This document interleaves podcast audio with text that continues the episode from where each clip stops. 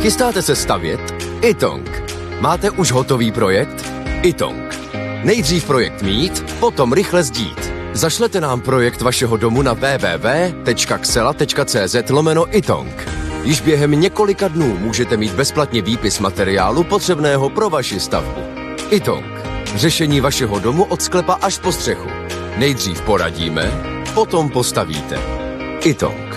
Domov na prvním místě. Jan Kraus a blondýna. Dnes je Světový den srdce. Jak se staráte o své srdíčko, Honzo? Já se, ono se stará o mě. Jo. jo já Aha. se o něj celkem nestarám.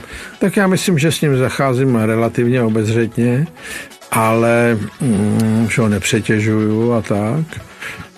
A ono srdce prej si nejvíc odpočne, když ležíte.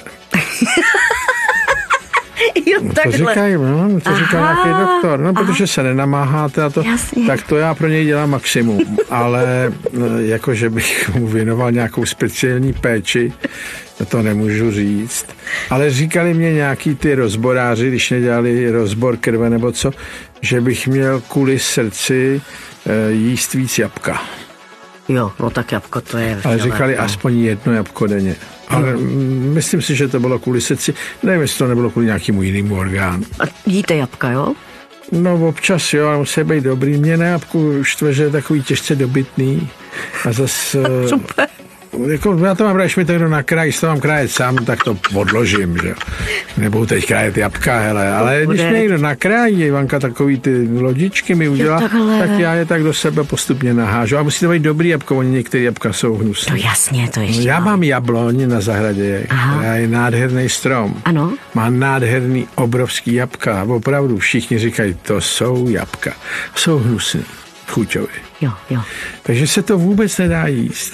A já furt uklízím, ona ohromně rodí. Jo, ona je velmi rodivá.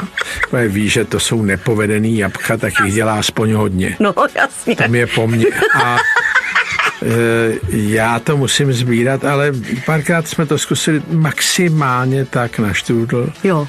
Ale lepší je si do krámu koupit dobrý jabka.